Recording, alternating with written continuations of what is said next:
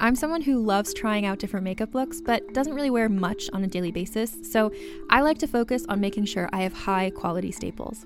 And whether you like a fresh face, full glam, or somewhere in between, you've probably seen Thrive Causemetics Viral Tubing Mascara.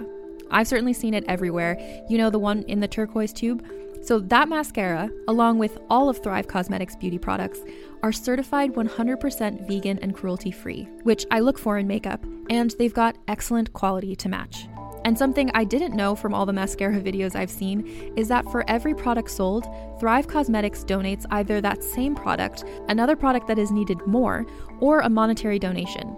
They've worked with over 500 nonprofits to help with a wide range of causes like supporting cancer survivors, people experiencing homelessness, education access, and so much more.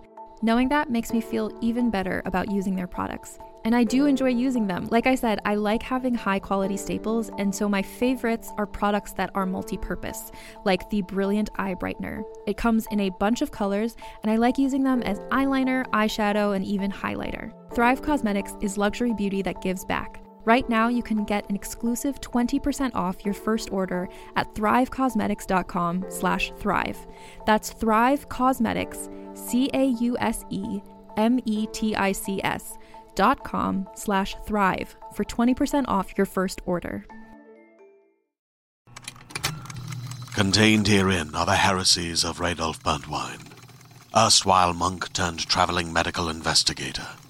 Join me as I uncover the blasphemous truth of a plague ridden world that ours is not a loving God, and we are not its favored children. The Heresies of Radolf Burntwine, coming January 2nd, wherever podcasts are available. Oh, hey, everybody.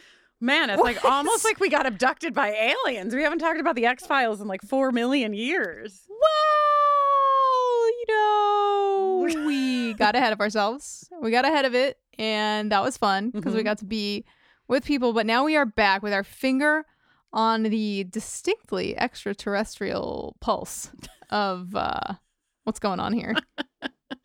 We have. Wouldn't you say, Kristin? I would say, Jenny, um, we have a couple of things up here for you in the intro. Uh, first of all, as pertains to the X Files, the television show, uh, we only have two episodes left in season one. And here's the thing the next episode, the 23rd episode in season one, is an episode called Roland. Uh, this episode, if you're familiar with the series, the central character in this episode is a character that has autism. At least that's what the series is, te- that's what the script is telling us. It is problematic uh, from the top to the bottom. It is, there are issues, so many issues that it is not even possible to like talk about the plot line of the episode without really unpacking all of the issues inside of it. And so, as a team, uh, as a production team here at Buffering a Rewatch Adventure, we have decided that we are actually not talking about this episode this season because we are in season two, um, making a commitment to do a deeper dive into not only the episode Roland, but also uh, so many episodes of television and so many films that were released in the 90s that have these very same issues when talking about disability. So, two weeks from today, where Roland would have aired, we will be doing a mailbag episode. We already have some fantastic emails from all of you, but this is your call. If you have a burning question, a burning comment, something you really want to send us, hello at Bufferingcast, send us those emails this week um, because I will be pulling together a whole grouping of them for a special mailbag episode in two weeks. And then on the 29th of November, we will have our season finale of The X Files covering the Erlenmeyer flask, which I'm so excited to say so many times. Erlenmeyer flask. Probably my co- my favorite kind of flask. Yeah, it's just, I just don't think that an Erlenmeyer flask can exist without a Bunsen burner. Is that correct? Uh, I wouldn't say that they're mutually exclusive, but I would say that they are often found in one another's company, especially when you're learning like terms in chemistry Okay, cool, cool, cool. Uh, so anyhow, you can always learn our schedule, the uh, dates that our episodes will go up. Bufferingcast.com. Just click on calendar, and you can find all of that because our coverage of Slayers will also be continuing through December. Speaking of current events and the calendar, uh, this is Jenny, your friend, speaking now. You recognize my voice because we spend so much time together here in the feed.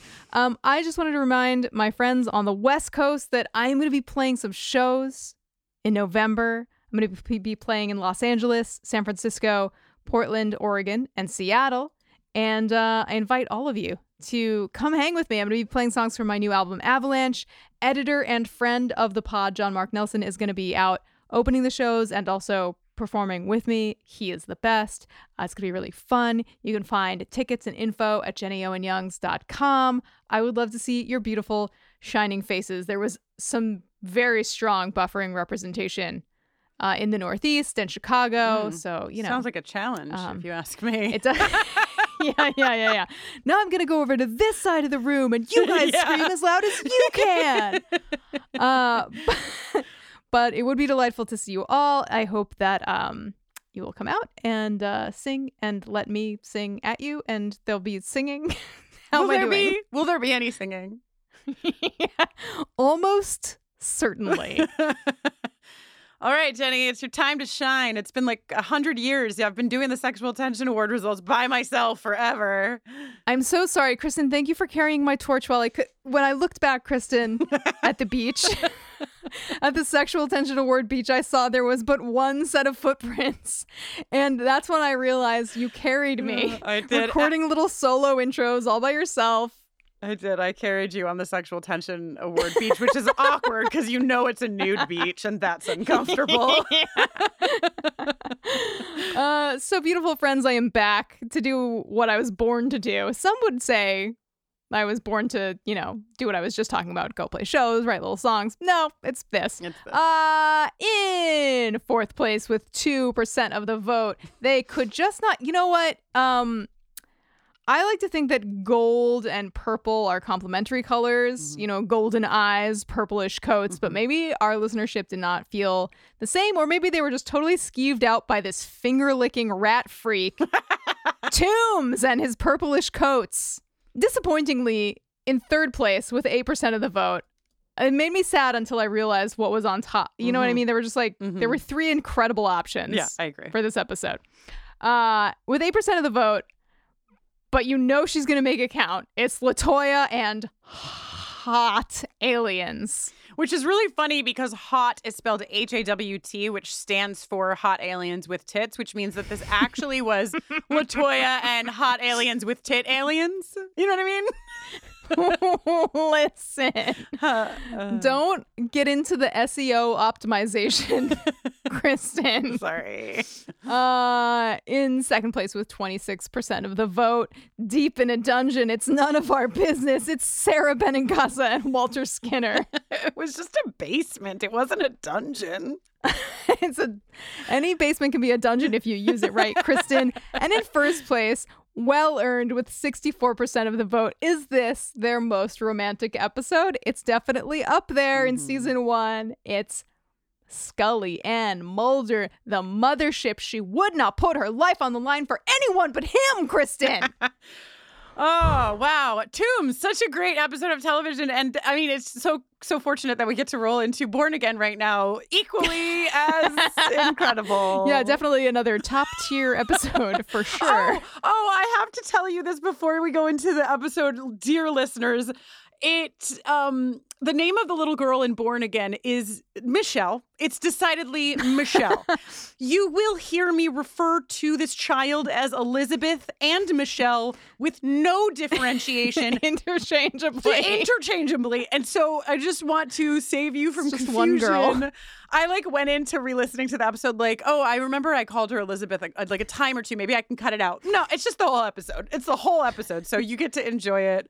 Um, Latoya suggested that perhaps I was thinking of Elizabeth Mitchell, which I always am, you know, so that's probably why I did this. Who knows? But uh, the young child, the smug bitch, her name is both Elizabeth and Michelle. Okay, so just put that in your little head and go on into this episode and enjoy.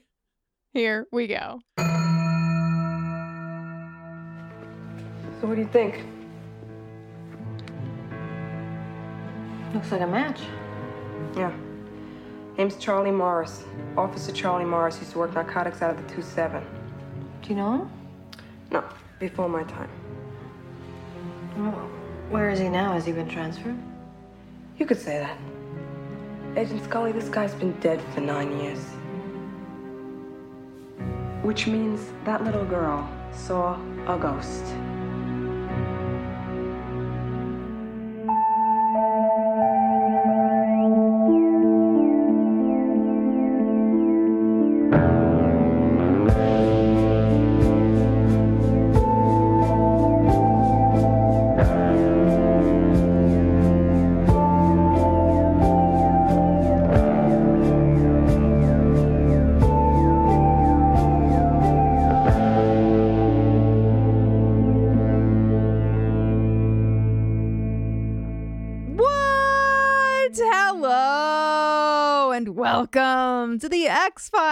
That's the EX Files, a buffering rewatch adventure where we're watching and discussing every episode of the X Files one by one, spoiler free.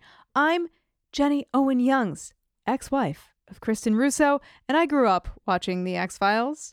And I'm Kristin Russo, ex wife of Jenny Owen Youngs. I've only ever seen 22 episodes of The X Files. Today, we're back after uh, stretching our little arms and our little legs a tiny bit while uh, we recovered from our live shows and also, you know, dropped three episodes of Slayers covering Slayers, a Buffyverse story. We are here talking about season one, episode 22 Smug Bitch Strikes Again. Just kidding. it's called Born Again. It's called Born Again. Uh, smug bitch to the re-smug Re- smug bitchening. Born Again was written by Alex Gansa and Howard Gordon, directed by Jerrold Freedman, and originally aired on April 29th, 1994. This is the one where an eight year old girl is the prime suspect in a series of bizarre, seemingly unrelated deaths. Were the the Eves were nine, weren't they? There's really something about these not yet like past past toddler, not yet a, a tween kind of age. Is a particularly I'm spooky not for a tween, not yet a toddler. Uh, folks. listen, I'm just happy that this episode did not make me try to believe that Dana Scully doesn't know that there are different time zones in the United States. That is a massive relief to me. Uh, producer Latoya Ferguson gives this episode a scary rating of one out of five. I swear we've seen this episode multiple times already this season. Only now there is origamis,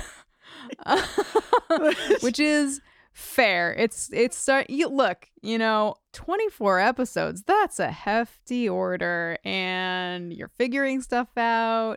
You're coming up with things. You're cooking. You're cooking. But sometimes, you know, sometimes you're taking things from the meal plan and kind of recycling them. Mhm. Uh, what if instead of, you know, r- grilled chicken, roasted potatoes, and sautéed kale, we had roasted chicken, grilled kale, and sautéed potatoes? Question mark. uh, Latoya is right to say this. is what I'm yeah, and I mean, according again to some of the production notes we got from Latoya, she and we are not the only ones feeling a bit disappointed in this episode, and specifically its repetitive plot lines. Uh, David Duchovny quote detested this episode. Yeah, and uh, writer Howard Gordon expressed his disappointment, feeling it was too similar to his earlier work on Shadows, uh, Mhm, finding it mhm, was mhm. not, quote, done particularly interestingly. Uh, Chris Carter said, not nearly enough Salamandy hand. Just kidding. More Uh, salamandy handies. but yeah, it sounds like, you know, the AV club was like, guys, haven't we seen this before? I think we're all in the same boat. Um, and Pete and Repeat are here. Remember Pete and Repeat? I don't know where that memory yeah, just they were un- in a boat and Pete fell out and then who was um left in the boat, Kristin? Re- repeat. Okay, I won't, but you know, I could. Um a couple other things maybe to just mention here at the top that have absolutely nothing to do with this episode of television. Sorry, this is what happens on podcasts. It Mhm. is the way of the world. Um we've been accomplishing things aside aside from making episodes about uh Slayers, a Buffyverse story, hmm uh I was scooted around and played some shows You did. uh in support of my new album Avalanche. Kristin got the world's most epic case of COVID nineteen. Truly, like Kristin was flattened. 2020 style COVID in my body. I'll tell you what, I was very flattened, and only but she yeah, go ahead. she healed just in time, just in the nick of time to moderate the New York Comic Con Slayers, a Buffyverse story panel with all of the cast. What a thrill! Oh my god, there's pics online if you haven't seen them. hmm If you'd like to heal quickly from COVID, uh, just stand between James Marsters and Juliet Landau while they flirt with each other in character. It does- It's great for the skin, great for the soul. Yeah, that'll do it. Uh, and friend of the pod, if we were to have another host, she would be it. Uh, Joanna Robinson, newly minted New York Times best-selling author. Fuck. of MCU, the reign of uh, Marvel Studios. So fucking about that? exciting. So fucking exciting. Uh, Joanna Robinson. Uh, who knew that someone who champions the green apple could ever be a New York Times bestseller? And yet here we are. Listen, listen, let's not open that can of apples. Uh, it's not going to lead, you know, anywhere good. People have a lot of strong feelings, hmm and uh, I don't want to rile anybody up. We're this is a family show, uh, and our main goal is relaxation. uh, yeah, Joanna, we are so proud of you. We are so excited for you.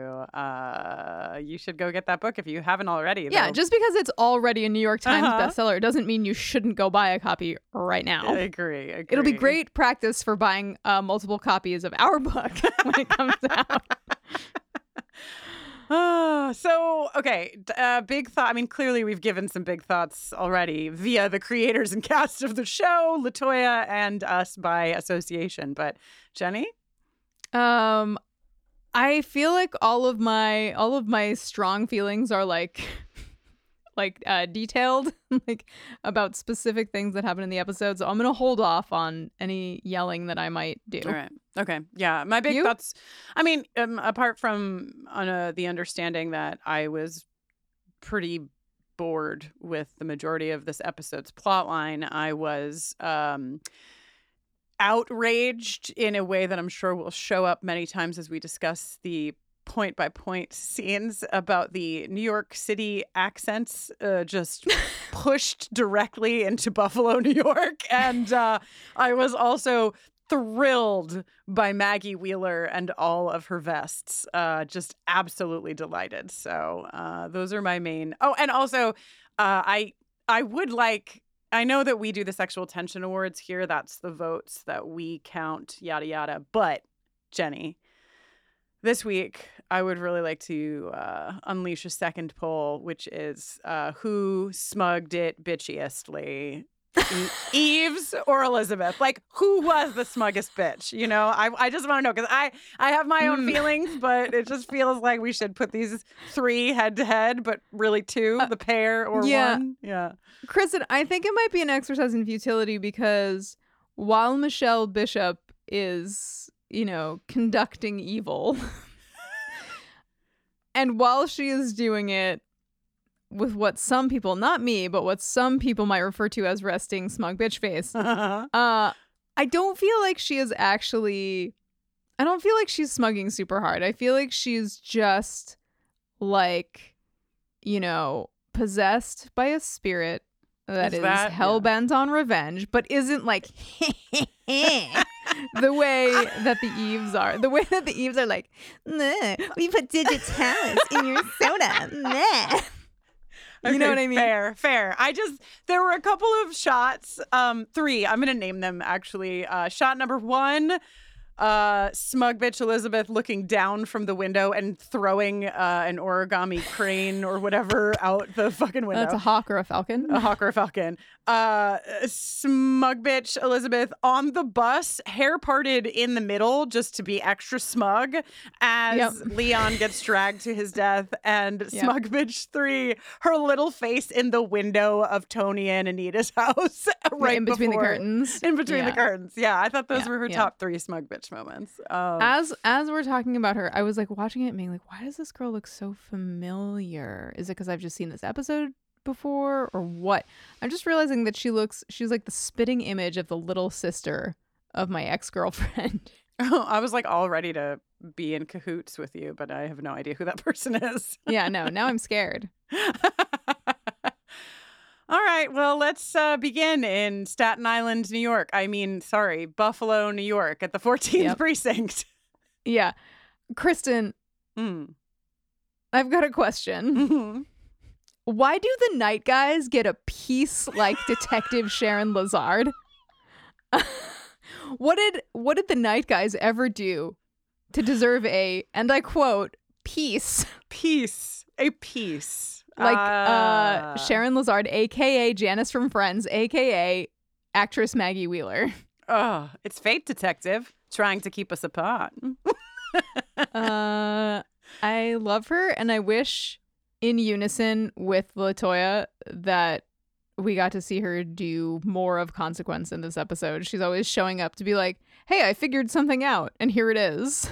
I'm like, Honestly, show me, let, let, let the closing diary entry voiceover be Detective Sharon oh, Lazard. fuck, that would be so good.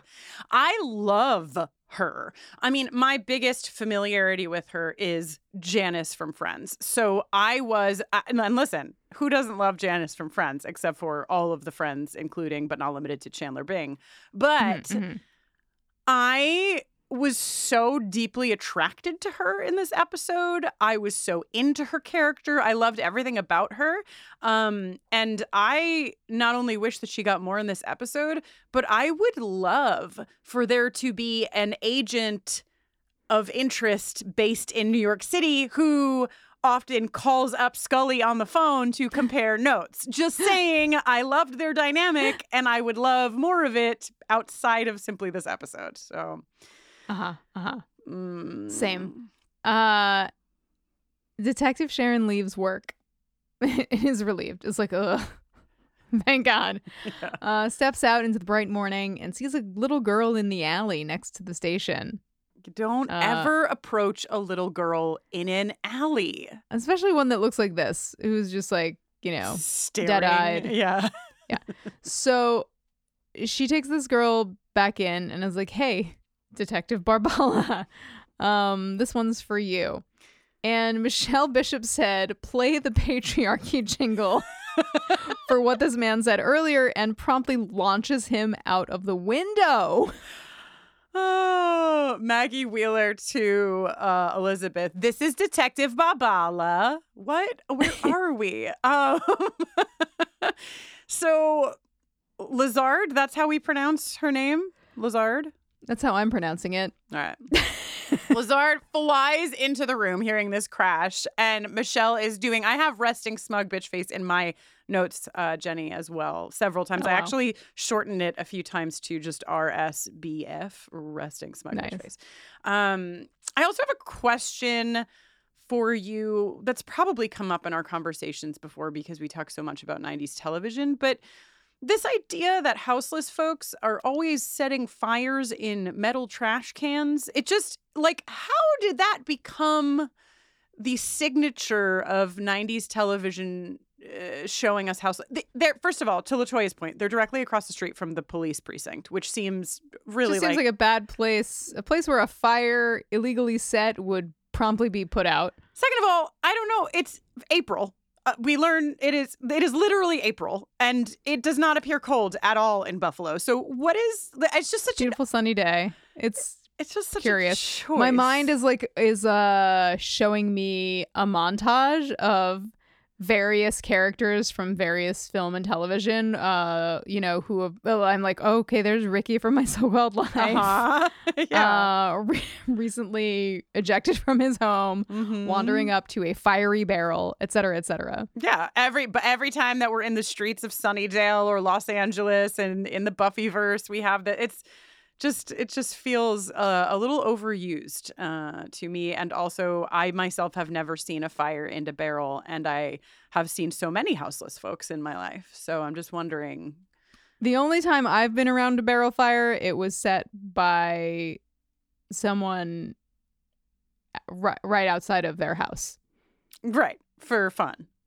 Yes. Or like burning leaves. Like I've seen that. Burn you you know, you want to get rid of all the leaves in your yard. Or I've seen people burn trash. Perfect. Sometimes people burn trash in a barrel. Especially in New Jersey. You know what I mean?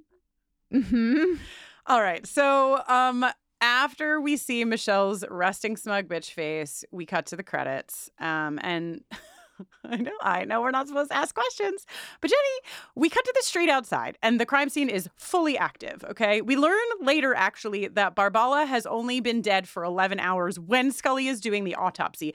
How can they poof themselves to places? Are they able to, you know, is there some kind of uh, phenomena in how they travel? I don't understand how they got from DC to Buffalo this quickly. This is a really good question. But this you know, such a good question. you know what we don't do here? We don't ask questions. Yeah, we don't ask questions. Uh we do know that Sharon found them because her brother is a cop in Baltimore and was like, "Oh, I, well, they were these uh, two uh, people who took care of this, this guy with stretchy fingies, and maybe they would be of use to you in this uh, guy flies through a window while talking to a little girl alone." I'm Case. s- I'm so tickled with uh Lazard and and Lazard's brother, also Lazard, just like on the phone, like both like he, he's having a beer, she's having a glass of wine. He's like, "You're never gonna believe what I heard the other day. Yeah, this fu- this fucking guy, he has stretchy fingies, and these FBI agents, they always solve the impossible." there were a Um, lot of missing scenes for me. Yeah, yeah. The first thing that I did when I finished taking my notes for this episode was Google Maggie Wheeler Sopranos, and I'm I was greatly disappointed to discover that Maggie Wheeler did not appear on The Sopranos. No, their loss. Okay, so Michelle says there was another man in the room. Sharon's like, "No way! I was friggin' outside the whole time. I was right there." Mm-hmm. Um, The department is ruling, yeah, the department is ruling this as suicide. And I mean, Mulder immediately asks the very important question what, per- well, eh, he asks one of two. I think one, uh, what person is going to commit suicide by jumping through the glass of the window to jump out the window? And the question he doesn't ask is if you're going to do this, would you choose the one rare moment when you're inside of a room with an eight year old girl to do this? Like, it just feels mm-hmm. it feels like even your most basic level detective would have some more questions about this case. Yeah, yeah.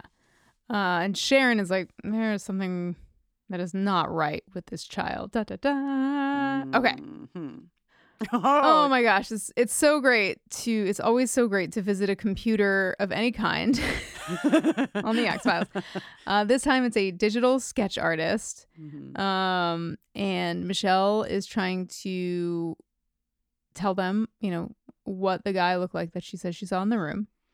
Mulder whispers giddily in the ear of the sketch artist and is like, hee hee hee, make make some funny mustache options appear. And Michelle laughs at first, then she glares at the computer until it glitches and presents the correct mustache. Oh my god. Um I would like to uh enter into the evidence of this podcast that this drawing be referred to as the man from Guess Who. I know there are many men in Guess Who, but this no, just but this is the one. this is the one. This is the man from Guess Who. And everyone talks about it like it is so specific. Like, oh, we could recognize this man. This is the man from Guess Who. Yeah. Okay. Yeah. Uh yeah, later when Mulder's like, look at this and presents a, a picture of the police officer hanging in the precinct, he should be in the police department's board game room Yeah. Pointing to guess who. Honestly, that's how the enhanced guy should do his like sketches instead of using the computer. Just like, is he wearing was he wearing glasses? No. And he flicks down all of the guess who guys Yeah. that are wearing glasses. Hell yeah. Okay, so Scully is with Elizabeth's mom and trying to find out how this girl got to Buffalo. It's a half hour away by train, and then even then, it's like a five minute car ride from the train station. hmm Her mom explains that when she got home, Mrs. Doherty, the nanny, was locked in the basement. This No, is this is in the wine cellar. oh, in the wine cellar. Oh, this is a rich. This is a rich smug bitch. yeah, yeah. But this is this is some real Eve behavior yeah. for Uh, sure. If only the internet was more developed at this time, you know that the Eves and Elizabeth would have been chatting it up, discussing their sure. plans. smug Um, bitch for smug bitch. Scully is looking incredible in a striped suit. Uh, just would like to note that. And we learned that this is the fourth nanny, or this is the fifth nanny, because she's already gone through four this year. Uh, her mom says uh, she is a disturbed child. Sometimes she frightens me. I would also like to note that in this scene, she says, She's not like other girls, Agent Scully. She's not like other girls. She's not like other Kristin. girls. uh, she's not like other girls. She eats a cheeseburger instead of a salad.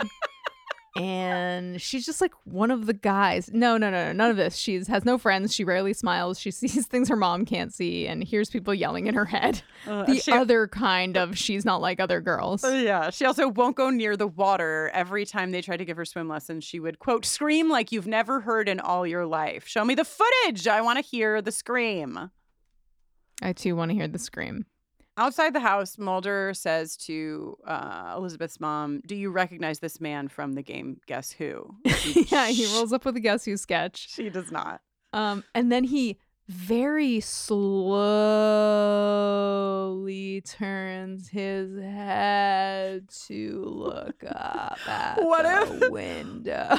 What if? What if he slowly turned his head? Okay, he slowly turns his head, and in the window is Cecil, Samantha Mulder, both Eves, and also Elizabeth. They're just all there. Waving down, Cecil smoking a cigarette. Just yeah, yeah, yeah. Um, that tremendous, tremendous. I love it. Uh, it's a real. It's like the Christmas special edition. Yeah. everybody's here. My note is why are people always looking out of windows? Which, like, clearly there's more that I should have written to contextualize, but you get what I mean. Yeah, I get what you mean. um Michelle from her vantage point on high throws down something. Mulder picks it up. It's an origami hawk. Mrs. Bishop is like, "It's called origami." And Mulder is like, "Japanese paper folding." Where'd she learn to do that? And Mrs. Bishop is like, I have no idea. I just want to say Mm-hmm. that this is being treated as though she is like speaking in tongues or something. When I, let's see, in 1993, Mm-hmm. my family had multiple origami instructional books in the house. I feel like origami was having like a real, Yeah. like broad, uh, you know, cultural consciousness moment. I Origami was like everywhere. What are we, ta- what are we talking about? I agree. Mich- Michelle could have easily just checked out a book at her local library uh, to make this hawk. I also thought when I first watched the episode, I was like pretty stoked because I thought that she was sending down like a paper airplane, but that it was going to have a little note written inside of it. And I was so sad that no one ever opened up any of the origami. That's, you not gonna that's open it what up, you do with origami, inside? Kristin. Because I then mean- how are you going to get the beautiful paper sculpture? Unless back? you're a detective, Jenny. Okay. All right. All right. All right. so they move over to what I've called in It would be funny if they like at the very end of the episode, Mul- we cut to Mulder's apartment, and on his mantle he has the little hawk, and he like he's like hmm, and he walks over to it and unfolds it, and then on the white side of the paper, it's just like, "Hello, I am being possessed. I am the reincarnation." of a murdered man and he was uh murdered by his friends and their names are blah blah and blah and uh, you can find them at these addresses although one's already dead and um, he makes direct eye contact with the camera, shakes his head, and snaps his fingers like, "Oh, Yeah, yeah. shucks, it was there." and the then freeze time." frame Yeah. Um, I've noted the next location in my notes as the enhance car because turns out this guy, the enhance man, has like a traveling setup. He has like a fax machine in the back of his van, uh-huh, uh-huh, uh-huh. and he's sending the image uh, to get matched so that we can find out who this might be. I have a bone to pick with Fox Mulder. he never discusses anything with Scully before he just makes declarations to people. This is an ongoing theme, and this episode, 22 in, was finally the moment when I got annoyed. They like Scully and Mulder walk over to this van together. Enhanced Man is there. Mulder goes, Can you give her a ride back to the city? Like, he could have just said, Scully, here's what I was thinking. I'm going to go talk to the psychiatrist that Elizabeth sees and you do the autopsy solo. Is that cool? Instead of being like, can you take, can you take this broad back to the city? Yeah, yeah. And she's like, "We have an autopsy," and he's like, "That's your department. Dead bodies, yucko." Uh, and then he's Oh. like, "Look for burns and lesions because psychokinesis, of course." He's like, you've heard of it from like two other episodes in this same season. She's like, yeah, I roll. yeah. Oh my She's God. like, "Are you saying Michelle possesses the ability to psychically project her own will, honey?" You know that's what he's saying. We're to believe that Michelle is both either possessed by the spirit of Charlie and or the reincarnated being that is Charlie, but also Yeah. possesses telekinetic power. Yeah, it's Guys, what inconclusive. I don't. I am. I know this is a cult show, so I am sticking around for season two. But season Mhm. two, this is your warning. You better Yeah. raise the fucking bar for Kristin Russo. Okay. Yes. Uh, if if your writers are tired, hire more writers. um. Oh, Kristin, you know what we didn't say about Judy Bishop, Michelle's mom? What? Do you know who she is? No, she did look familiar though. Her name is Dey Young, and uh, while she has been in lots of stuff, uh, this and that, she's best known perhaps as uh, the mean sales lady who wouldn't sell anything to Julia Roberts in Pretty Woman. wow. Yeah, I thought you'd like that. oh, I love that. Oh, Julia Roberts gets that lady so good. Mm. That was a great 90s burn for all of us.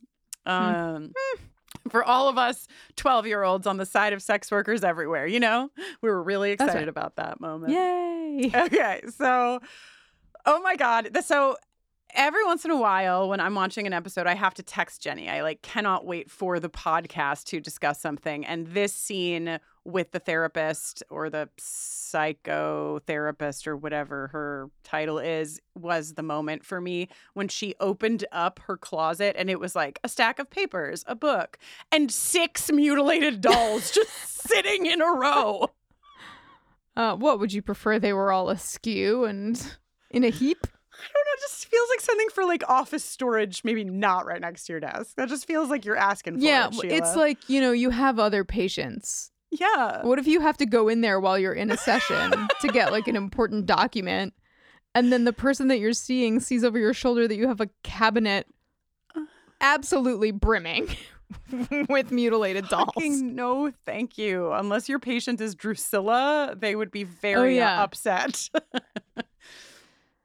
Uh, Mulder's like, well, as you've been seeing Michelle seeking the source of her extreme rage, have you tried deep regression hypnosis? His because of course he is. trick. Yeah. This is his number one fave.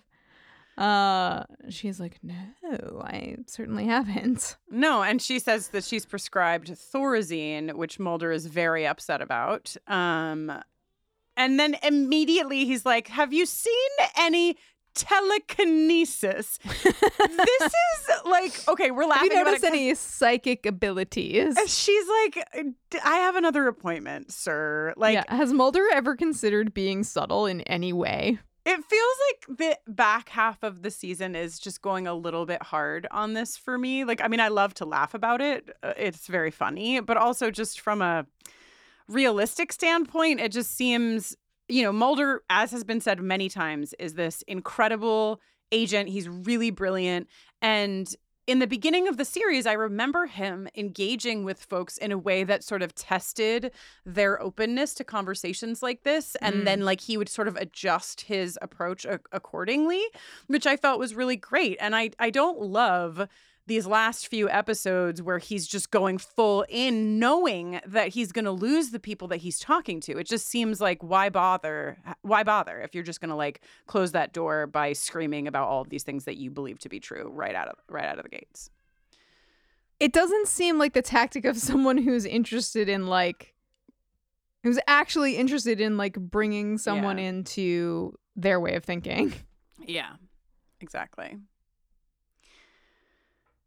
Oh, we go to the autopsy room. This is, I think, the sexiest an autopsy room gets so far in the series for me Oh. personally. Um, when uh, Oh. when Sharon rolls up, and I'm pretty sure she is she's still in the white vest at this point. Don't worry, everyone, she will change into a red vest. I kept track of Multiple vests in the span of a single episode. many vests. Um, Scully has just sort of seen this gigantic electrocution burn on the chest of Barbala um, when I say in my notes that uh, Sharon comes in to flirt.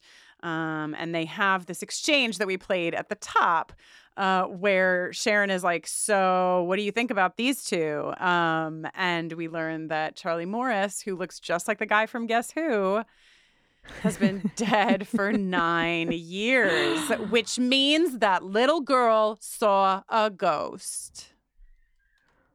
Why? that man hasn't worked in this precinct in a hundred years. I love It's when good. any character from like a law enforcement or like, you know, just like a medical background, anybody like that actually chooses to make the reveal dramatic for the, you know, like, like.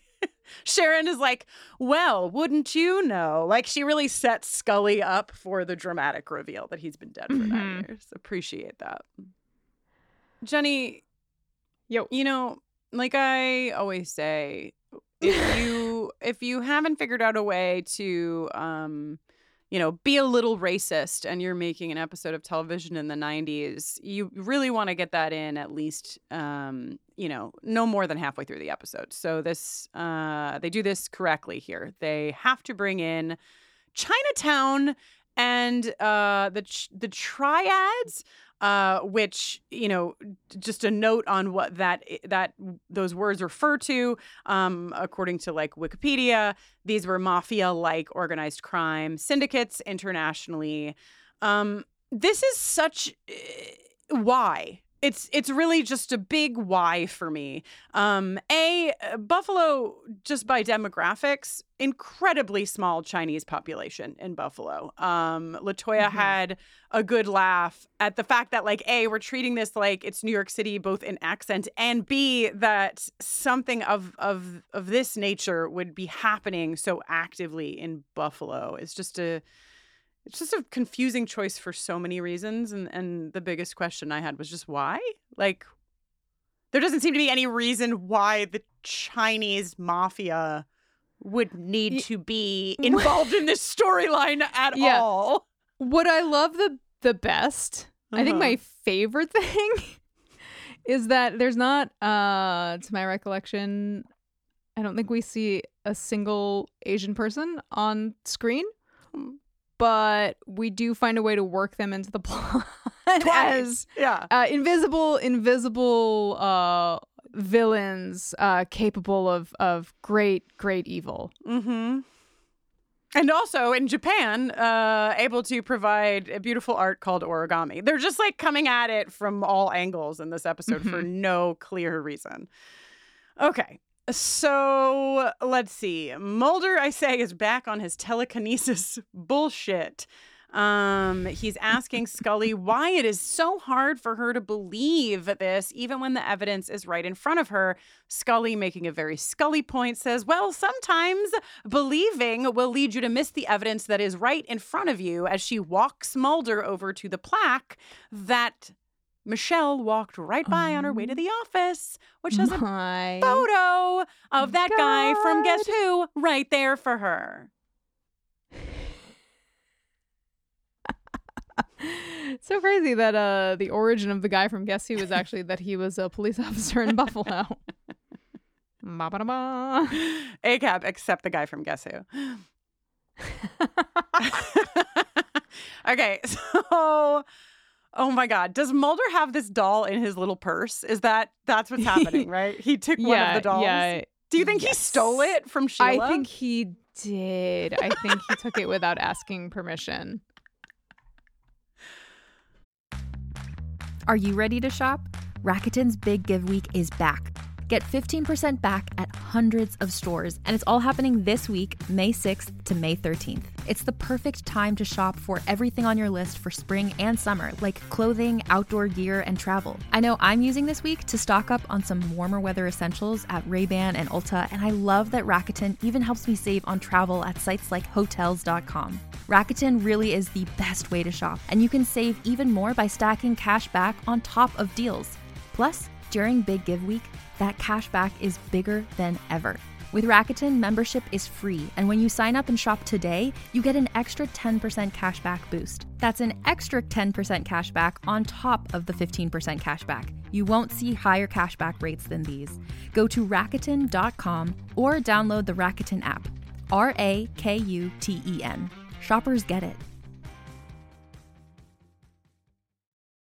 Hey there, this is Justin Bartha. I made a funny new podcast, King of the Egg Cream. It has the greatest cast in the history of podcasts with actors like Lewis Black, I'm torn by my feelings for two women. Bobby Cannavale, You can eat it, or if someone hits you, you can put it on your cut. Melanie Lynskey, I wonder what these marvelous things are that look just like boiled chicken feet. Jason Ritter, I can break things and pick locks and kill people. Michael Stuhlbarg, The whole point is to inspire people that they should make themselves better. Ari Graynor, No, don't whet its appetite. What are you, an idiot? me, Justin Bartha, That's not just any egg cream, that's a Lemke's special. and all narrated by the hilarious Richard Kind. This is the story of Harry Dalowitz and how he rose from nothing to become New York's King of the Egg Cream. So if you like funny true stories, come listen to King of the Egg Cream, available wherever you get your podcasts. Jenny, I was so excited to talk about Mulder stealing the mutilated doll from Sheila's office and also jumped right into the conversation on why uh, and racism that I forgot to set up the fact that the the reason we learn about um, the the Chinese triads and the gang this is a gangland style murder that charlie has on record like that is how charlie's death is recorded. So scully has delivered that information to mulder. Mulder then asks for the specifics. Mulder wants to know as he says the grisly details. And she explains that charlie's arm was severed and his right eye was gouged out Mulder's like, did he look a little something like this? And waggles the doll around. Oh God, he does do that, doesn't he? oh God, Mulder. Mulder. Stop it. Stop it. Um, uh, so they decide that they are going to talk to Charlie's ex partner, Tony Fiore.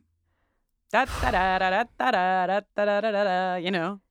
Yes, I do know. I do know exactly that. This guy does not want to talk to them. Mm. Uh, he steps outside to talk to them and is like, I don't want to wake my wife. They're asking questions. They're asking him questions about the circumstances of Morris's death. And he's like, Oh, let me just guide you over to the opposite end of my porch to say, That's still under investigation and I can't comment. Yeah, he's clearly feeling very fidgety and nervous from the jump. Um, and Scully, Detective Scully, uh, Oh, yeah. Notices that when his wife Anita Latoya making a good point, why did they choose the West Side Story names of Tony and Anita for this couple? Is there a reason? Um, Anita comes out. Scully notices that she had a dusting of baking flour on her hand. She was clearly Mm. not sleeping. Um, Jenny, I wanted to read Latoya's notes about these two actors because I thought it was cool. Oh, yeah. Uh, Brian Markinson is the actor who plays Tony. Uh, this is a guy who's had a very steady career. Uh, he will show up on X Files again, playing a different character. He had a multi episode role on Mad Men. Uh, he was the husband to Linda Cardellini. Um, and Hmm. yeah, and I guess he has also done a lot of Broadway and off Broadway work. This was I felt embarrassed for myself because he was in 13 episodes of The L Word, and even when I looked up his character, whose name I forget, I had no idea who this guy was. It was an inconsequential character to me, uh, Kristin Russo, who notably podcasted about at least one season of The L Oh, Word. yeah. So yeah, what the hell? I don't know. Um, and then his wife is played by Mimi Lieber, um, and she also has a really prolific career, especially on Broadway. So these are two um, actors who have great careers, and I, and I love that they're both stage actors, and I I feel like they do a great job. So hooray! I agree. Okay, so Fiore, Tony Fiore, goes to see this guy, Leon Felder. He's freaking out. They're referencing a bunch of money that they were going to split 10 years after the fact of something. And uh, they no longer have to split it with Barbala or Morris. Mm. Interesting. Don't you feel like ghosts are always associated with stories where bad men are trying to steal money? Like I feel like Yeah, that's just yeah, like yeah. ghosts and this plot line go together often. Yeah, yeah, yeah, yeah, yes. yeah, well, I mean, why else would a ghost be uh, lingering upon the land mhm, mhm. if if he didn't have unfinished business re money? Yeah. Leon Felder, clearly born and raised in Buffalo, uh, asks Tony what he should do with the money. Make a donation to the Little Sisters for the Poor? I I'm sorry. I just can't, Jenny. No, I know. I Tony is uh, Tony is I I have to say that I am glad that Tony seems to l- be the one survivor of the crew cuz he really it doesn't seem like he wanted anything to do with this for a long time nor did he have any idea what he was signing up for um, mhm. but in this moment he's basically like i don't want any of the money like either dump it or you take it all like i don't fucking care i just like don't want to be involved in this shit anymore um, Yeah. I just want to take a minute, Jenny, to m- make sure that I understand what I'm supposed to understand. These Mhm. four guys, Leon is now a guy who sells disability insurance, but he was a cop also. He was partners with Charlie. No, he, oh, let me get Charlie and Tony were partners. Leon and Rudy were partners. They Mhm. all decided to hurt people for I don't understand what they were actually doing to make their money. And I've watched the episode twice and taken notes. Do you know what their scheme was? Like who how were they getting the money?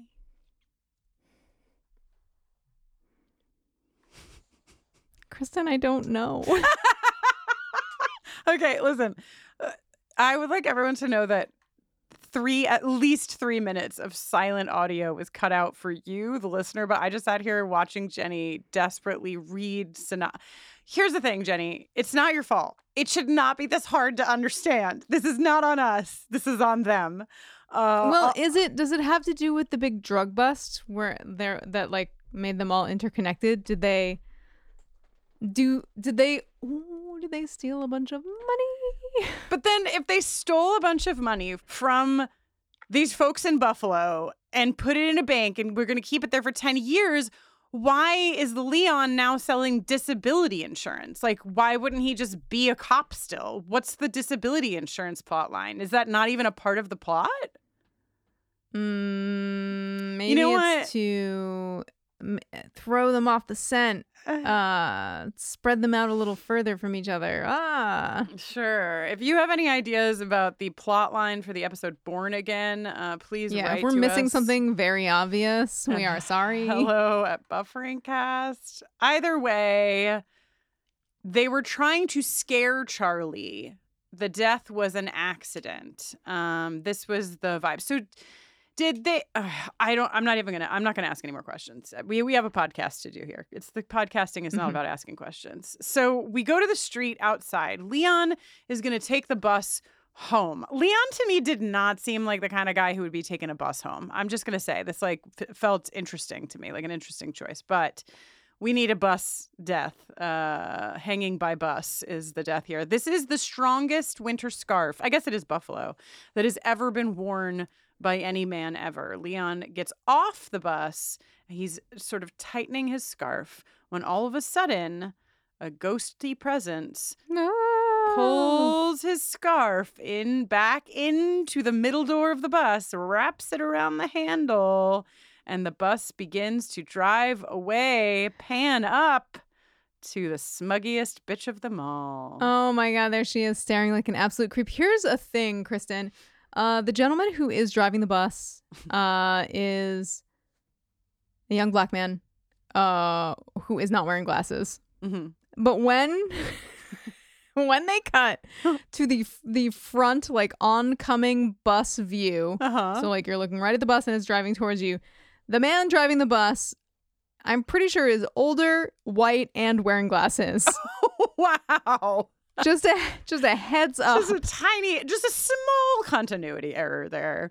Mhm. Um, the power of this ghost slash telekinetic slash reincarnate, who knows, is so strong that it can both control the scarf of Leon and the gas and brake pedals of this bus. So even when the bus driver or drivers notice that Leon is being dragged and tries to stop the bus, he can't. Uh, and Leon perishes. Bold of you to assume that you deserve an explanation for any of this, Kristin. I know. I it's 22 episodes in. Have I not learned by now? Hmm.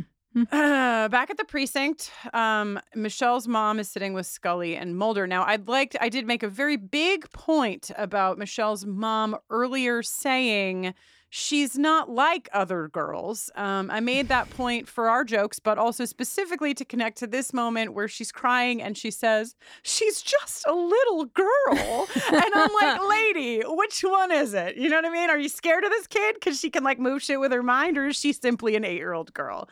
Or does she Um, contain multitudes, Kristin? yeah, that's true. She can be a little from column A and a little from column B. Oh, this is where Sharon is wearing her red vest. Um, and she has figured out that then this is again like is underlining Latoya's point. Like all of the things that she is doing are happening off screen, and she just comes in Mhm. to tell us what she's found. Yeah. Yeah, Um, yeah. But she explains that Leon used to be a cop and was partnered with Barbala. okay. Uh lacking his little slide projector, Mm-hmm. Mulder is forced to make do with a chalkboard and some photographs. he writes down four names. He crosses out three of them. He circles one. Mhm. Uh, he points to some faces in this photograph. Uh, he's he's doing his best with the materials on hand. Also, okay, so he he is doing the best with the materials on hand. Scully is looking through the um, homicide file on Charlie Morris and notices that there's a page gone. Tony Fiore has simply checked this file out earlier that afternoon using his full God given name on the piece of paper. Tony, no. Tony. Tony is so panicked. He does not, he never meant to be involved in this kind of thing. Mhm, Um, mhm. and he's really honestly not cut out for it. he's not. He's really not.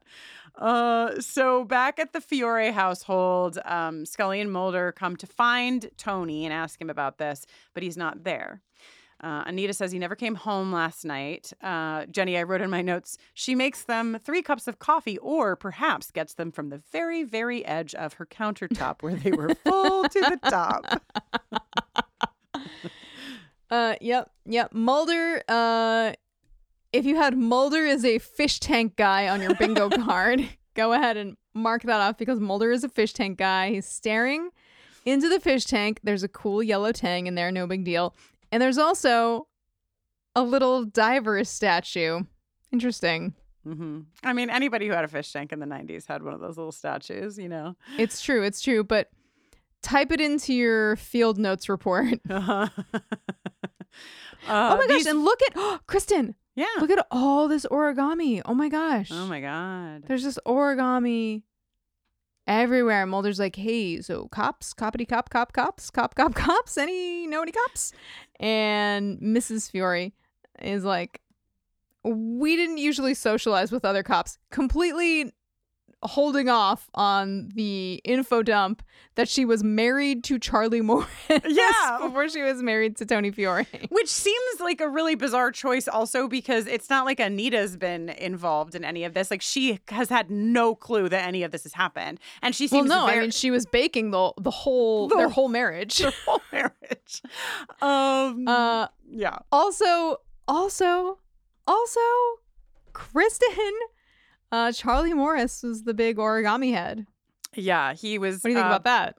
He was born. Charlie Morris was born in Japan. Um, uh, her first husband, because his his parents or his dad or whatever was stationed in Japan. Um, so he is the person who knew how to do origami. Now, I want you to know that my first watch of this and my second watch, I kind of knew what was going on, but still not really, really knew. But my first watch, I was like, okay, so Charlie was having an affair with and I've written Elizabeth's mom because apparently I think this little girl's name is Elizabeth with Michelle's mom. And that's why, and I'm so confused, like full math meme for me in this moment, my yeah. first time watching this. Um, but no, Charlie's origami skills trans, just like the diabetes transferred a few episodes ago, the Mhm. origami folding skills transferred with this, whatever it is. I have so as I'm reasoning it out, one of my notes is so his ghost went into the baby. um okay we all anita also tells them uh that charlie was making they have this painting all these animals what going onto the ark, Ark, i suppose Yeah, I assume it's a that what- Noah's Ark, yeah. pairs of animals are famously always boarding an ark somewhere. And uh he was making oh he was making her all of these little origa- origami animals uh pairs to match the painting. And all that's missing is one giraffe. Kristin i've come up with a name for the interior decoration uh style of this house and it is mid-century chekhov because it is just like little diver statue here one missing origami giraffe over here oh, good one, Jenny. Standing ovation. God damn it. Uh, Mulder and Scully leave, and Scully is immediately like, "Do me a favor, Mulder. Let me say it. Reincarnation." Oh my god. And Mulder's like, "Well, what about all these other words that are uh, synonymous with reincarnation?" It's just like this this clip between them ends. This scene between them ends with Mulder saying, "We're just one short step away from proving the existence of the human soul." This is why all of the creators of this episode were mad about it because it's too much. It's just too much. We already know what Mulder wants to do. We don't need to hear it again. Even in, we've talked a lot about how like television at this time was different. You know, people weren't like doing this binge drop. You know, people, Mm. there might have been many, many weeks or months between episodes. Fine, fine, fine. Even with that, we do not need this episode. This episode has given us nothing new. Um, but it is going to give us something else old because Jenny, it's hypnosis o'clock. if I ever have to get hypnotized, please make sure it is not by this fucking man. I hate this man. Dr. Spitz is on the scene. He's so scary. Scary. You're scared of Dr. Spitz? Oh, I'm terrified of Dr. Spitz. If I was going into a vulnerable state, which I imagine it would be to be hypnotized, I would not want this man in charge of what was ever going to happen to Oh. me. Okay. Just. Noted. My opinion. Dr. Spitz is asking Michelle some questions. Like, how old are you? And she says, I'm 24 years old. Okay, so I'll tell you who isn't 24 year- years old uh, Michelle, but also Charlie. In that picture. yeah. Agree. In 1994, 24 looked 34. So, okay. Yeah, in 1994, the Golden Girls were just our age right now. That's not actually true. They were a little How older. but, fucking like- dare you, Kristin? Uh, okay, so this is um I don't know. This scene is a bit upsetting. The this child is clearly incredibly traumatized by this experience. The therapist is there and she's fucking pissed off. Mulder tries to zing her by being like, "What is Thorazine better?" She Sheila and Mulder Hmm. fucking hate each other, and I love that. Um, she starts screaming, "They're killing me! They're killing me!" And her mom goes Oh. in and stops this session. Uh, Mulder does not, Jenny, give one fuck about this child at all. He does not care. He's like, when can we do it again? She's going back in. We got to prove the existence of the soul. Uh huh. well, is proving the existence of the human soul, you know, like bigger than the life of one child? I I am not going to answer that question. Nor should you. Uh, Mulder and Scully have a little lovers quarrel, your fave. Mm-hmm. I do love it. And he's like, all evidence suggests that Michelle Bishop is Charlie Morris. I don't know, Mulder, if all evidence. You might want to reconsider. I just feel like, yeah. She says, short of her growing a mustache, how much more apparent does it have to be for you to accept it? Like, I just. Scully makes the point that I feel like was made in Tooms, which is even if this is happening, what are you going to do with this information? Where do you go after you prove this, Mulder? Like, and and like I have that question too. Like, understand that like there's the Samantha Mulder of it all, and there's the unknown of it all, and Mulder just really needs proof that these things exist so that he can feel better, so that he can maybe find his sister. Fine, fine, fine, fine. But this is a specific case in a specific place where I just believe that an agent as intelligent as we are told Mulder is supposed to be would let it go, would let this eight year old just live her life. Like, I just cannot imagine he'd be going this hard for this kind of thing. Um, but yeah, he does. So, I don't know. Well, the one thing we can say for what he's on about is that this eight year old cannot live her life uh, as it stands right now. that's true. Also, do we think she can remember like any of this, like once she's like a happy kid again? No, and it, honestly, like I wondered that about her even when. I mean, that's what's confusing. Is she a happy kid? I'm skipping ahead.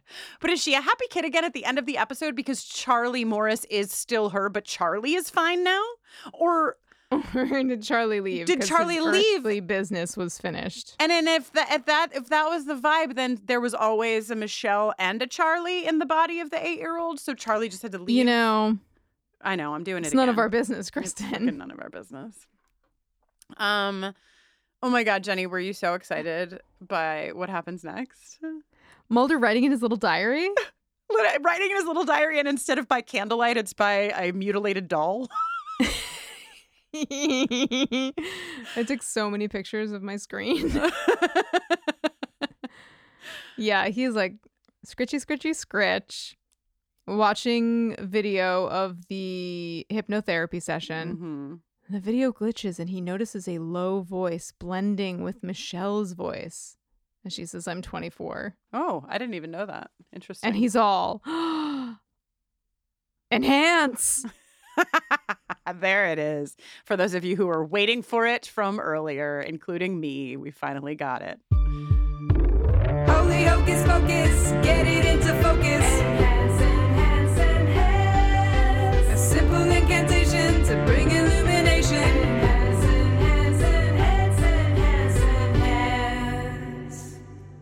Okay, so over at the Fiore home, Mm-hmm.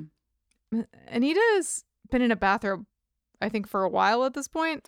It's the universal symbol for going through a rough time. Yeah, distressed. Honey, Mhm. you're going to feel like 30% better if you just put some pants on real quick. uh, a knock at the door. She throws it open. Who's there? Knock, knock. Who's there? Chekhov's origami giraffe.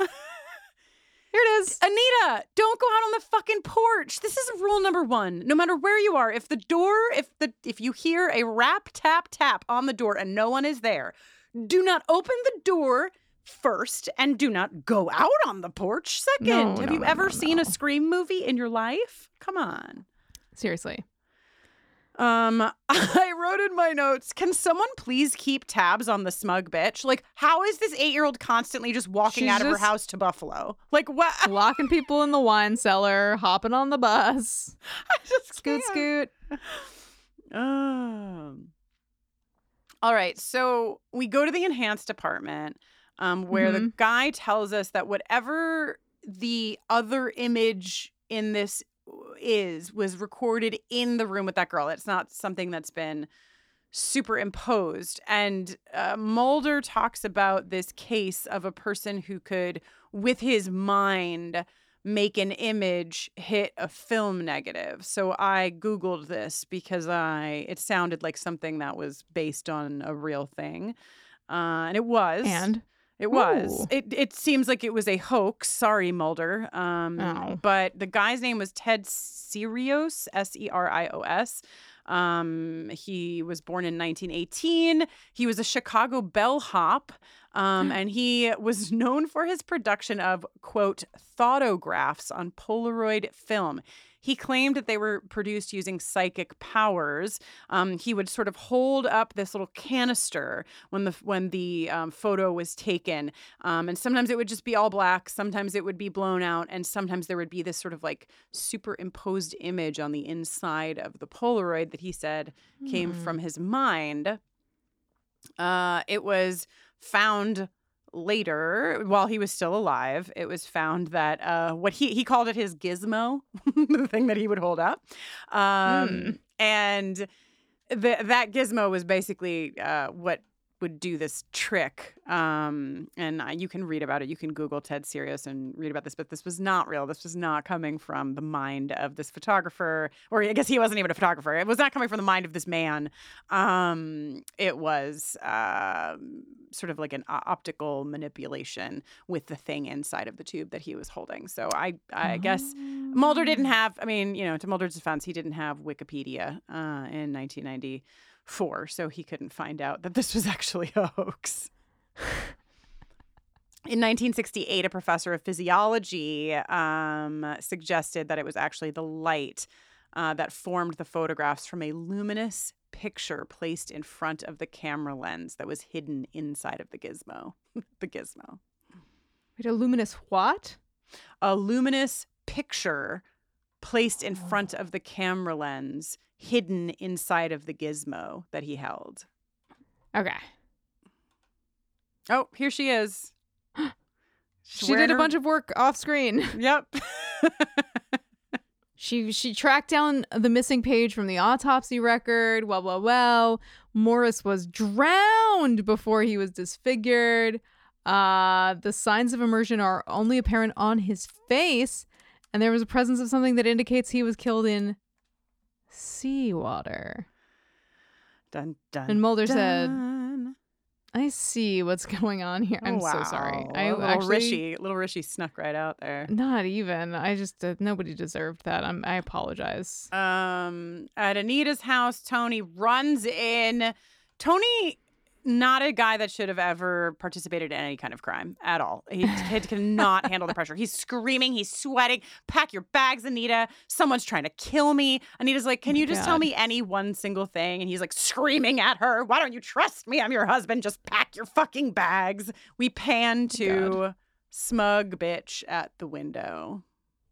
Dude, Lord help me if I ever look over at my window and see this child's little face. Don't even put that into the universe, Jesus. I know. I mean, I don't want to put it into the universe. I'm just afraid. Back, know? yeah. I mean, I am too. But this only this only got a one out of five rating from Latoya, so we shouldn't be afraid. Let's see if she still feels that way after I show up uh, peering in through the curtains at her house. Just a thought.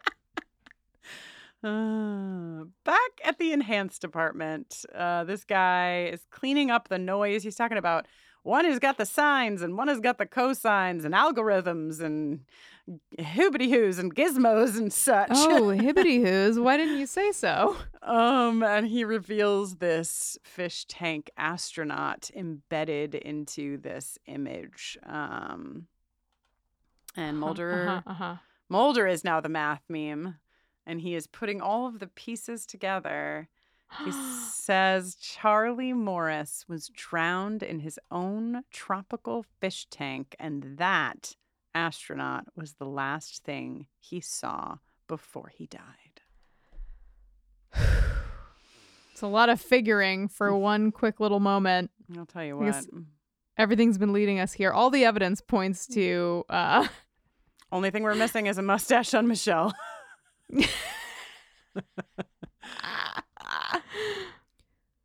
also, just a quick just a quick question. Where has Tony been this whole time? He's got he's returned with a duffel bag of money from the safety deposit box, we assume, but why did it take him hours and hours? This woman has been wearing a bathrobe forever.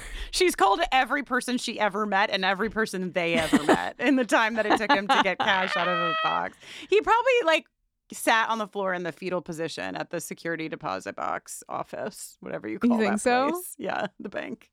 I feel like he was just in a panic. He was sweating. He was trying to be calm, then he was sweating again. oh, yep. Yep. And Anita tells him that someone left the fucking giraffe. And he's like, "Oh no!" He knows what's up. He knows the ghost of Charlie Morris is after him. The, the the speed at which Anita and Tony like clock exactly what's going on is incredible. Scully, take some notes. yeah. the power is cut. Um, I write in my notes, please give me the scene where my smug bitch cuts the power, you cowards. I want to see her little face in the dark with a little pair of like scissors cutting the power line. I would like that. Mm-hmm.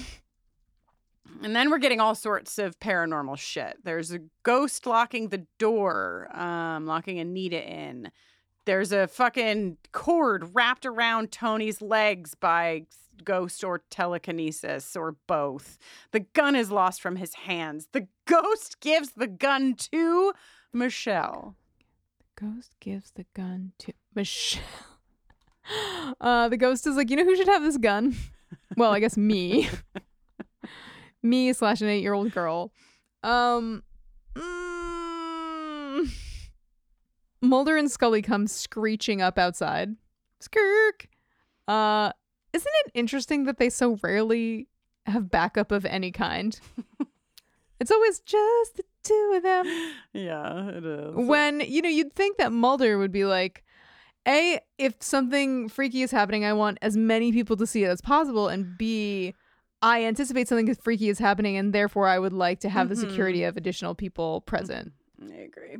But Um. But no, not But only no, that, but once they get in the fucking house, he's like, "Ooh, something paranormal seems to be happening downstairs." Scully, why don't you go upstairs and check on Anita? I'm like, Mulder.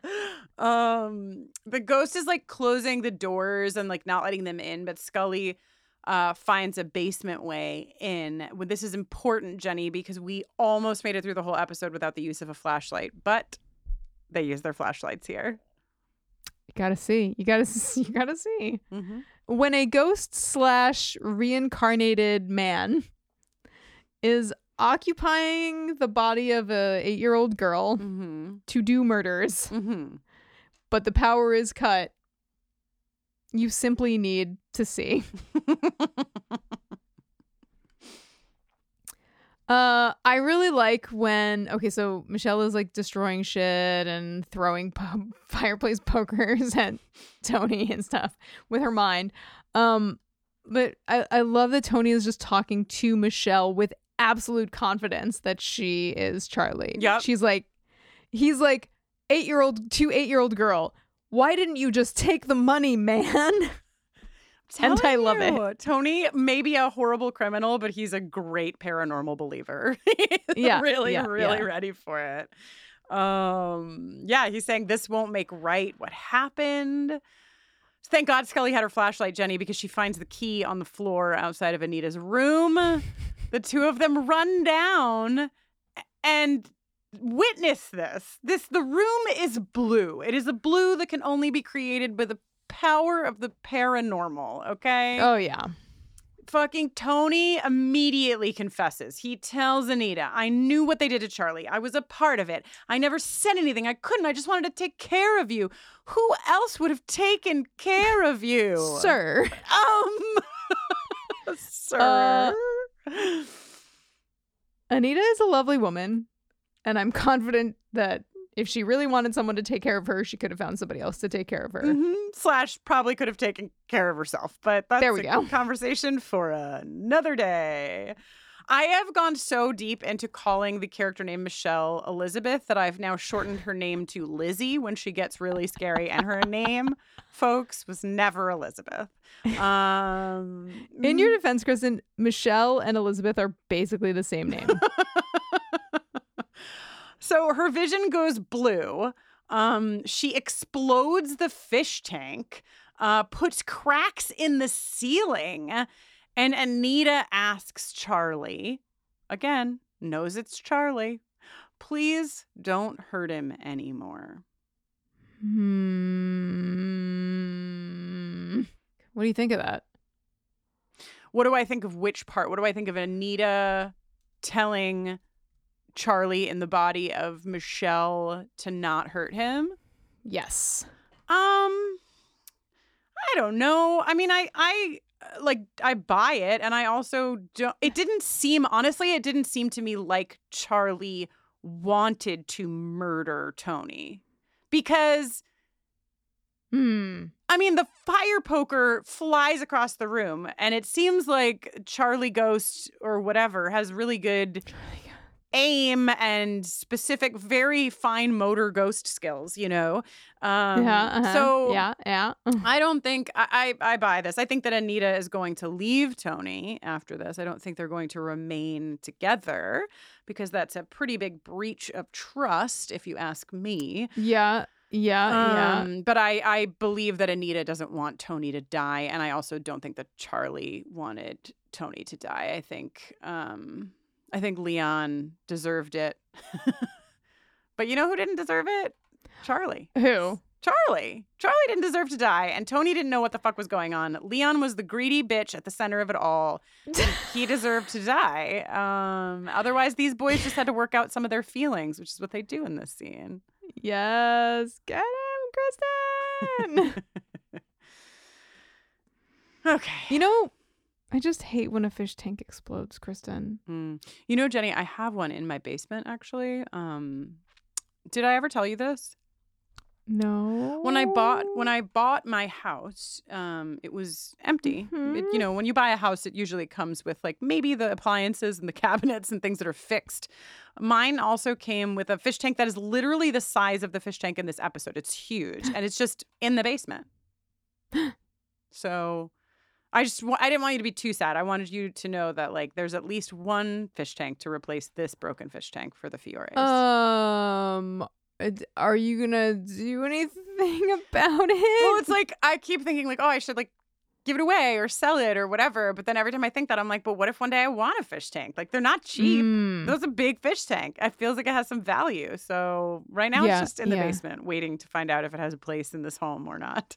In my 800 square foot home, if this 200 square foot aquarium has any place, probably yeah, not. Yeah, yeah. it's a sizable Um, chunk of your total square footage, but could be worth it. Yeah. Your little fishy friends.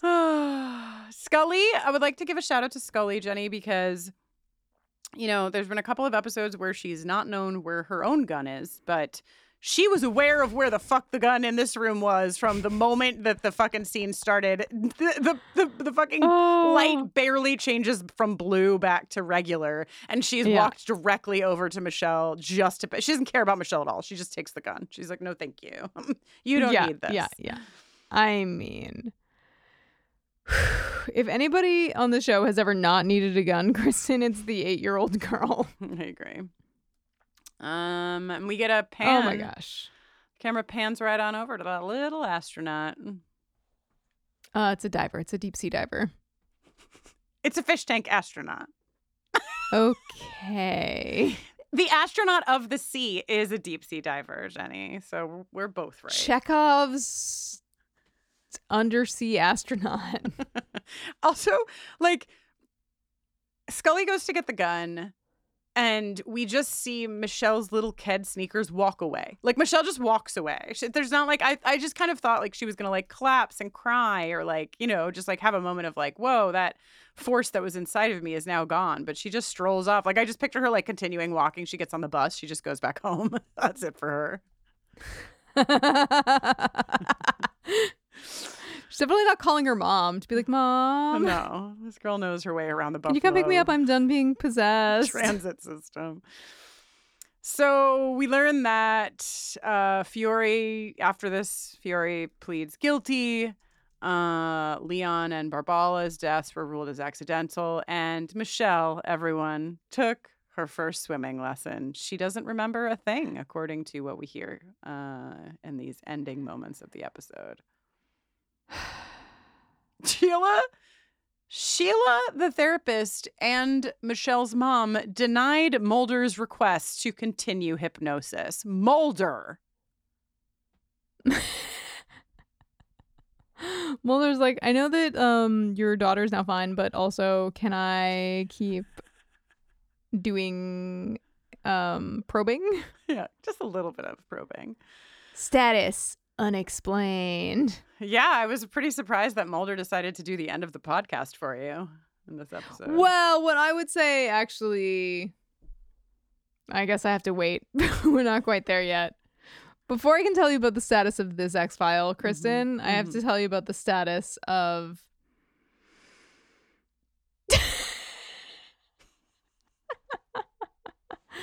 uh some sexual tension. Let's go there now. Sexual attention award. well, I was trying to think of something I literally, more- I was waiting. for- simultaneously more and less appropriate. I literally thought say. you were going to say the status of my dick. That's what I was waiting for. that is a great example of something that I considered saying but did not. yeah. Okay, welcome back to another installment of the Sexual Attention Awards oh my goodness, so much to choose from, kind of, sort of. Well, we've got three. We've got. Th- I was overselling it. I'm so sorry. um, okay, actually, no, no, no, no, no, no, no. I've got four. I've got four. I've got four. I've got four. In the first slot, the coupling I'd like you to consider. Um, well, you know, he loves to look in the mirror, and he loves what he sees when he does. It's mm. Barbala, Detective Barbala, and his reflection. Nice. Okay okay. In slot number two, uh, this man is pining. He's pining so hard. He just like wants it so bad he can almost taste it. It's Mulder and all of the evidence pointing to Michelle Bishop being Charlie Morris. Uh-huh. Slot number three, uh, where is the hottest place you've ever hooked up and is it a morgue? Please tell me. Uh, or at the very least, just sort of the autopsy room at the police department. In slot number three, we have Special Agent Dana Scully and Detective Sharon Lazard. Hell yeah! Smooch, smooch, smooch, smooch. And in slot number four, you could cut this tension with a knife. You could also dig this tension up with a grave shovel. It's Charlie Morris and Vengeance slash Justice. Fuck yeah. What do you think? I love it. I love it.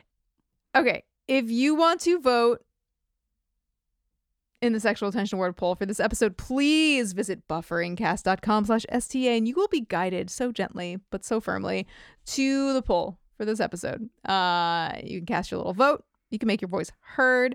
Uh, and we will be thrilled to receive whatever it is that you uh, want to put your voting power behind. Sharon and Scully. Sharon and Scu- Scully. Okay, okay, okay, their their ship name is Scully. Scully. That's it. That's all I got. All right, go vote, people. We're gonna take a nap.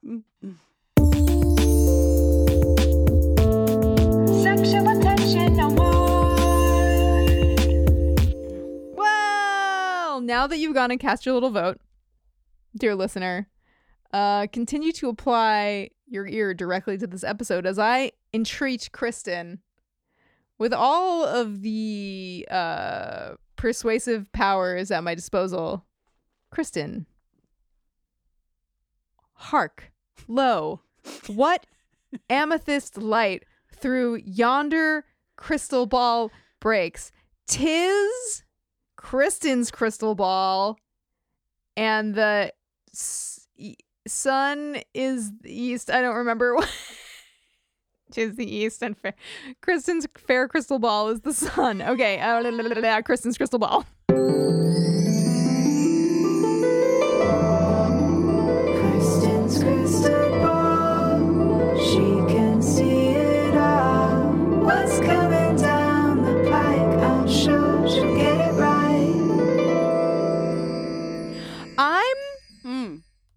Not nearly as sleep deprived as I sound, Mm. as I may appear. Mm-hmm. But what's really cool about having a baby Mhm. now for nearly nigh on 10 months Mm-hmm. is that you're so profoundly leveled at the beginning for the first like four months Mm-hmm. that once you like start getting like okay sleep again all it takes is like one minor disturbance for you to be reduced to your absolutely useless state from That's fair. months one through four uh yeah aldrich woke up at 6.15 this morning so i'm like oh Oh, Kristin woke up at six fifteen this morning. Uh, Maybe I should just hang out at your house more often. Me and Aldrich can wake up and party together. that sounds great could you do that yeah. Uh, my crystal ball actually said it only works when I'm home here. Uh, so unfortunately for you and your family. Jenny, I have two listener submitted questions to the crystal ball, but um, I like to begin by, of course, making space and just in case you have any crystal ball questions. Do I look like a person who has questions or even statements or No. even general ideas? No, no, you don't. Not Uh, today, baby. All right. What do the listeners want to know? Um, Suzanne, our listener Suzanne, wrote in, "Hello, gorgeous." Uh, just so you know, everyone writes to the crystal ball. These are To the ball, to- yeah. they're just, it's not me. It's the ball. These compliments Uh, are not for Kristin. no. Hello, gorgeous. I have only one question for you. Who is Queequeg? All my love and devotion to your amethyst glow. Suzanne. Queequeg. I don't know if I'm saying it right. This is such a good question. Yeah, you're saying it right. Okay, Queequeg. Um, so I think Way to go, uh, Suzanne. Queequeg is a small uh, robot who works at um don't you think no Sorry. No, this is it's just I I'm can laughing because you're right. so dead I can on. tell I'm right. Yeah, no, it's amazing. You're just astounded by how right I am. Um, I think that there are, you know, there's like a space space program that they'll go that Scully and Mulder will go to because it'll be some alien based episode. And the space program will have a they're developing like a new little robot that helps them do things. It does like really good math, um, and probably makes some little jokes with Mulder and Scully as well. That's Queequeg. Space program and makes little jokes. picture like R2D2 but make it in in on Earth and as part of the NASA space program. Okay, beautiful, incredible, uh, flawless. I have no notes. okay, great. Um, the second question I picked, listener submitted, is from Meredith. Dear Miss Ball, do you think we will meet characters named Kristin and Jenny on the show? And what spooky similarities might they share with the real Kristin and Jenny? Stay glassy, Meredith. Stay glassy. Um, yes, I definitely think that we'll get a Kristin and a Jenny somewhere along our way on the show. Um, I think okay, so some, I'm doing this one off the cuff. I thought about Queequeg. I didn't have to think very long about Queequeg. Like the robot of it all came to me very quickly. Me and my ball. Um, but this I didn't think about. I just put it in here because it seemed fun. Uh, yes, uh, Kristin and Jenny will appear on the show. I think uh, the similarity that Kristin uh, will have to Kristin online, Kristin Noeline, that's me, uh, will be uh, that Kristin, this Kristin will also have uh, sort of medium length brown hair um, and will probably have a wild theory or two Okay, okay. maybe also a cat. Okay, Jenny will appear um and similar uh, weird similarities that Jenny on the X-Files will have to Jenny Owen Youngs will be that she will have a, an, an oddly placed S in her last name or middle name. Um, so so people could say her name wrong, you know, all the time. Um, Okay. uh, and she will also love playing the game Skyrim.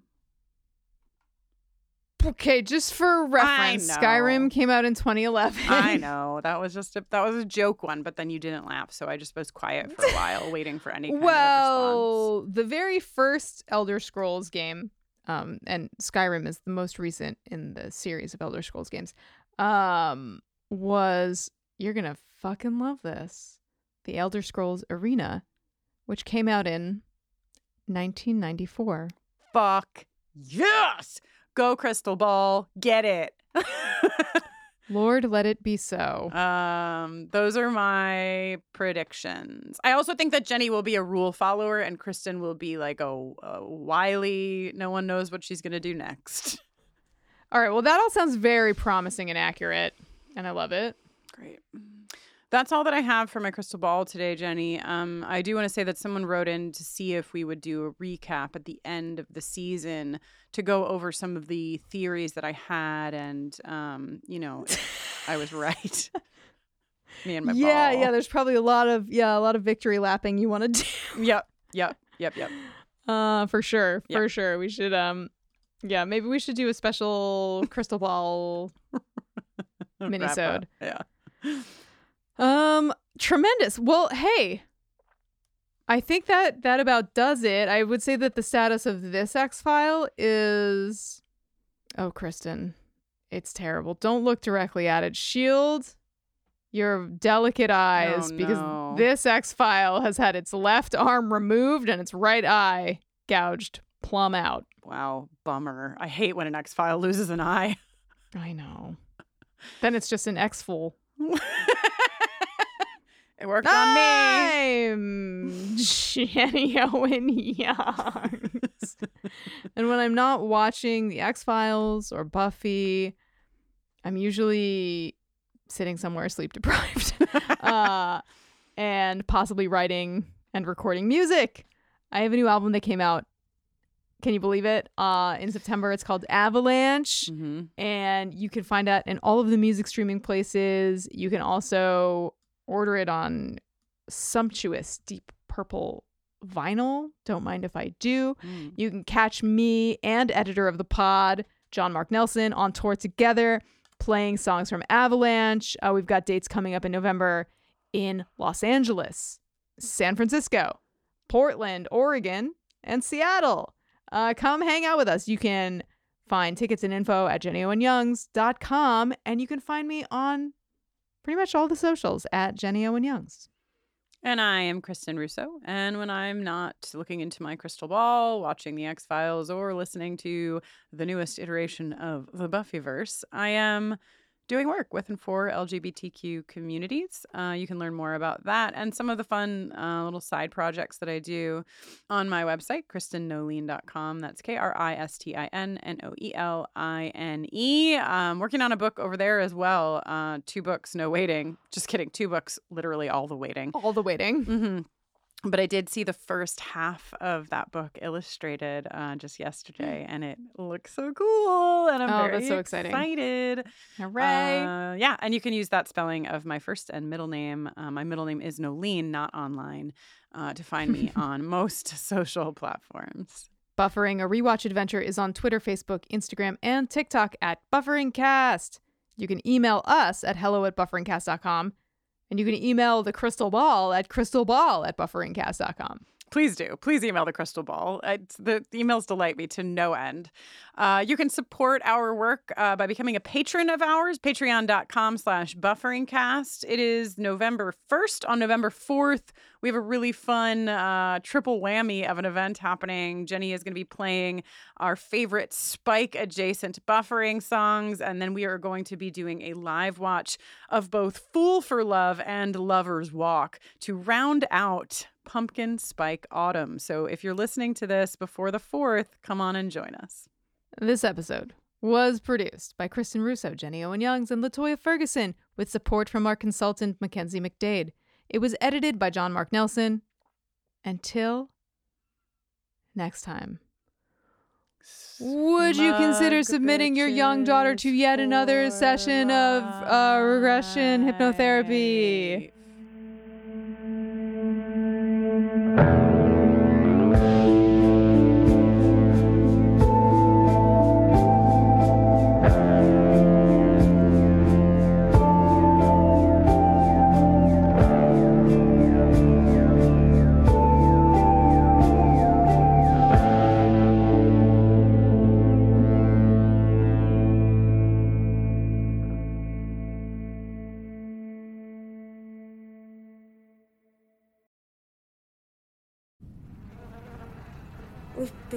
For so long that the bees were disappearing. But now, when I see them, well, each time is like a little gift. And do you remember the last time you saw bees? In the orchards, I think. It appears the areas of your brain that had suffered varying levels of atrophy have, in a sense, rebuilt themselves. And this happened very quickly overnight. Anything else I can get for you? Actually, here looking for someone. Uh, my brother Colin. He was in town about a week ago. Do you know where Cruxmont is? There is nothing in Cruxmont that anyone has ever wanted to find except for plum wine and fruit pies. You shouldn't have come here. This town. Leave! Just leave! Colin! Don't mind Cruxmont.